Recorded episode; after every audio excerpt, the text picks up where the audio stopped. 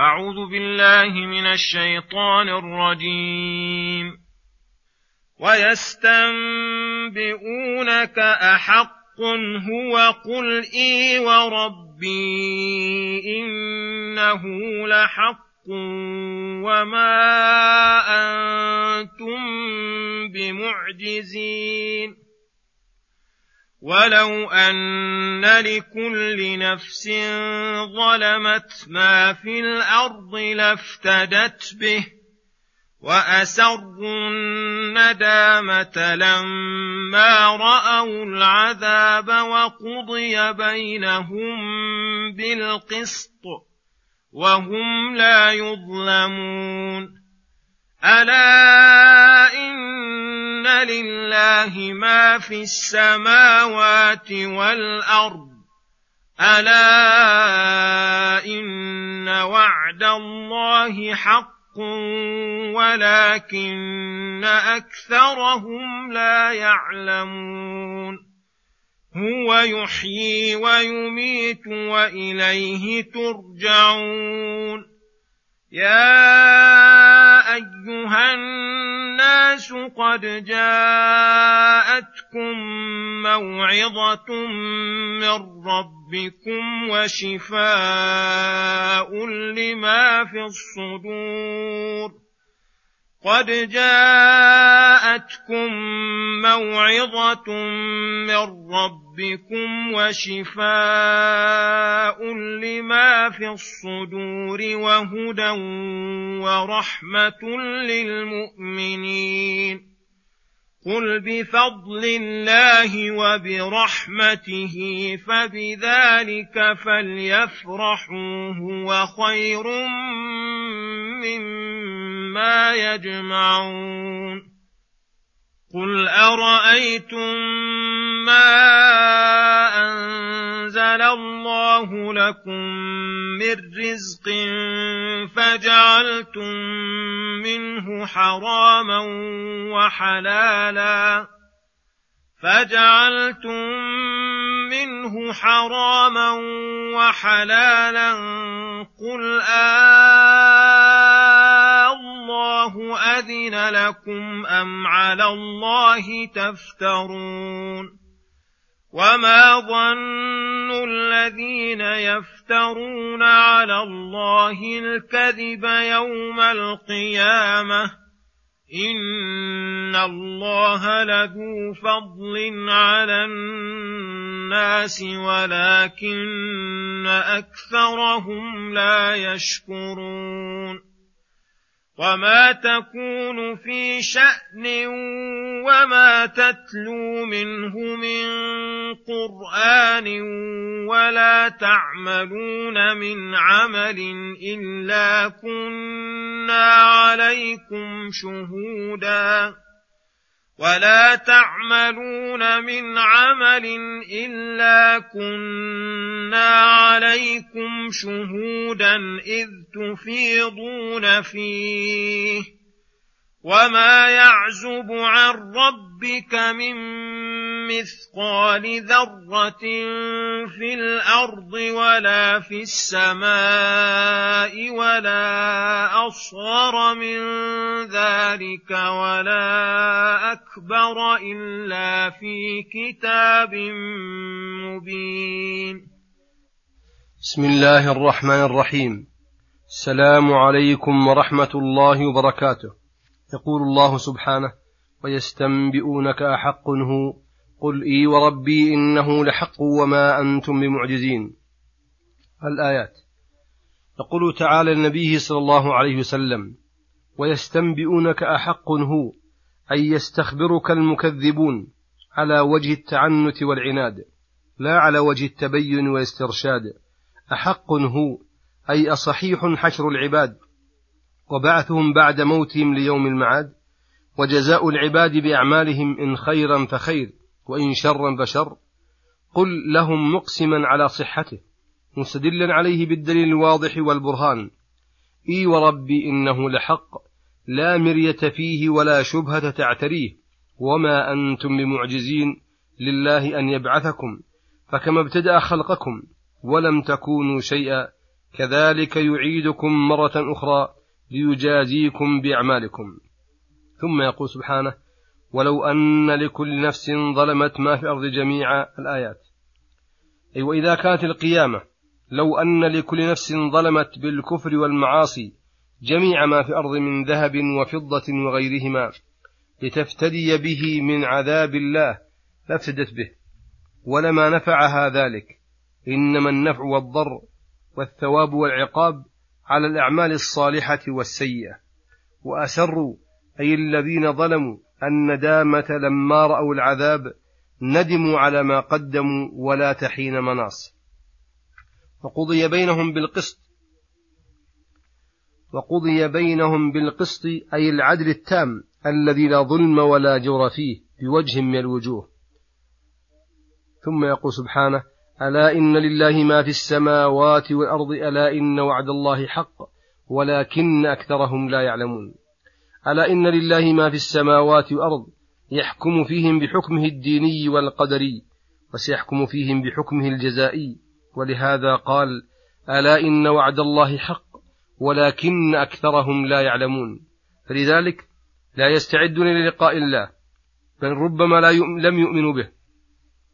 وقد تواترت عليه الأدلة القطعية والبراهين النقلية والعقلية هو يحيي ويميت أي هو المتصرف بالإحياء والإماتة وسائر أنواع التدابير لا شريك له في ذلك وإليه ترجعون يوم القيامة فيجازيكم بأعمالكم خيرها وشرها. ثم يقول سبحانه يا أيها الناس قد جاءتكم موعظة من ربكم وشفاء لما في الصدور وهدى ورحمة للمؤمنين. يقول تعالى مرغبا الخلق في الإقبال على هذا الكتاب الكريم. بذكر أوصافه الحسنة الضرورية للعباد فقال يا أيها الناس قد جاءتكم موعظة من ربكم أي تعظكم وتنذركم عن الأعمال الموجبة سخط الله المقتضية لعقابه وتحذركم عنها ببيان آثارها ومفاسدها وشفاء لما في الصدور.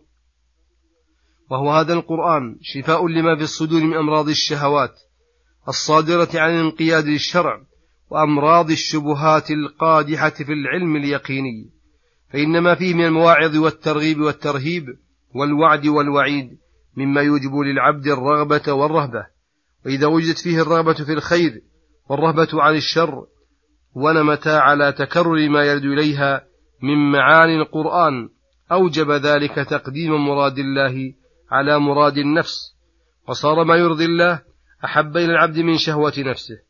وكذلك ما فيه من البراهين والأدلة التي صرفها الله غاية التصريف وبينها أحسن بيان مما يزيل الشبه القادحة في الحق ويصل به القلب إلى أعلى درجات اليقين.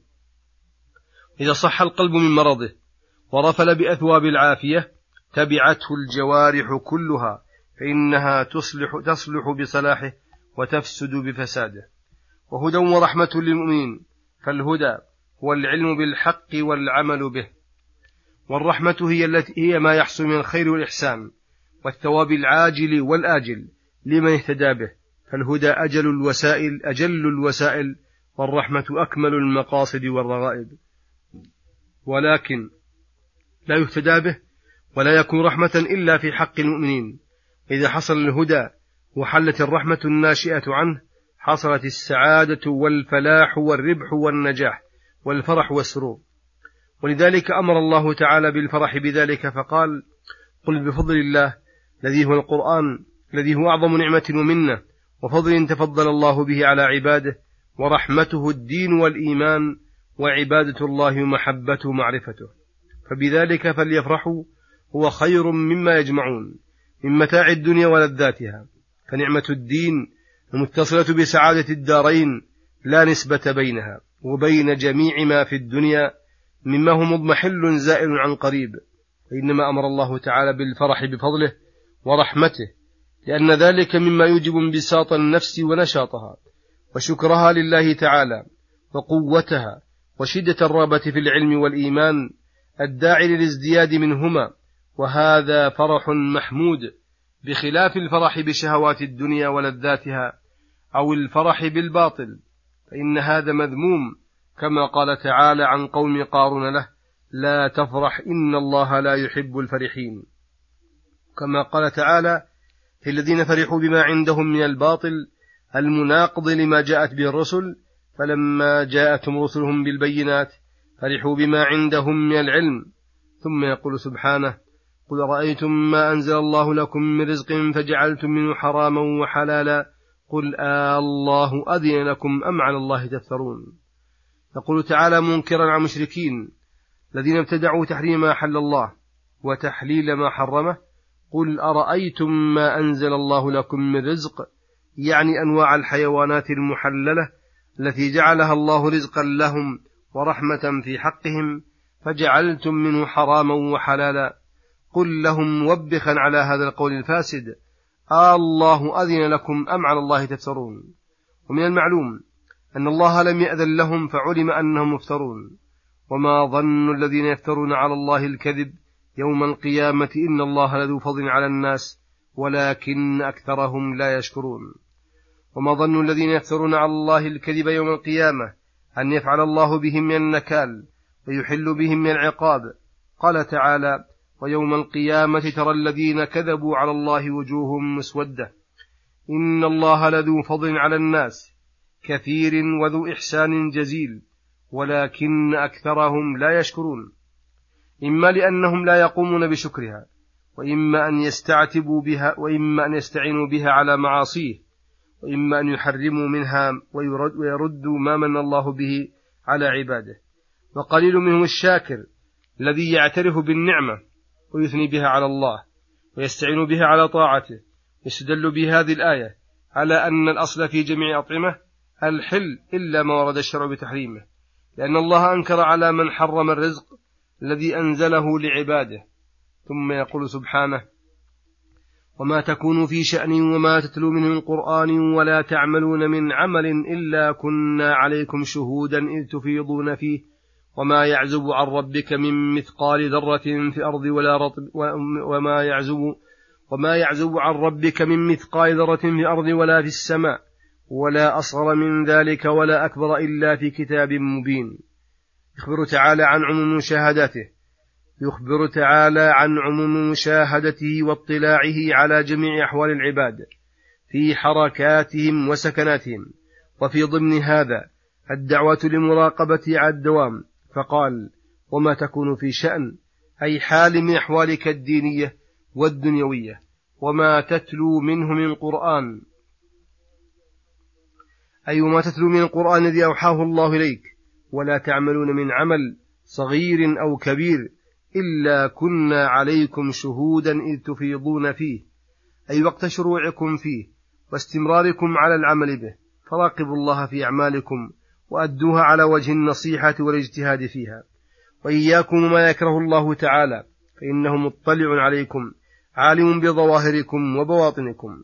وما يعزب عن ربك أي ما يغيب عن علمه وسمعه وبصره ومشاهدته من مثقال ذرة الأرض ولا في السماء ولا أصغر من ذلك ولا أكبر إلا في كتاب مبين. أي قد أحاط به علمه وجرى به قلمه وهاتان المرتبتان من مراتب القضاء والقدر كثيرا ما يقرن الله بينهما وهما العلم المحيط بجميع الأشياء وكتابته المحيطة بجميع الحوادث. كقوله تعالى ألم تعلم أن الله يعلم ما في السماء والأرض؟ إن ذلك في كتاب إن ذلك على الله يسير. وصلى الله وسلم على نبينا محمد وعلى آله وصحبه أجمعين. إلى الحلقة القادمة غدا إن شاء الله. والسلام عليكم ورحمة الله وبركاته.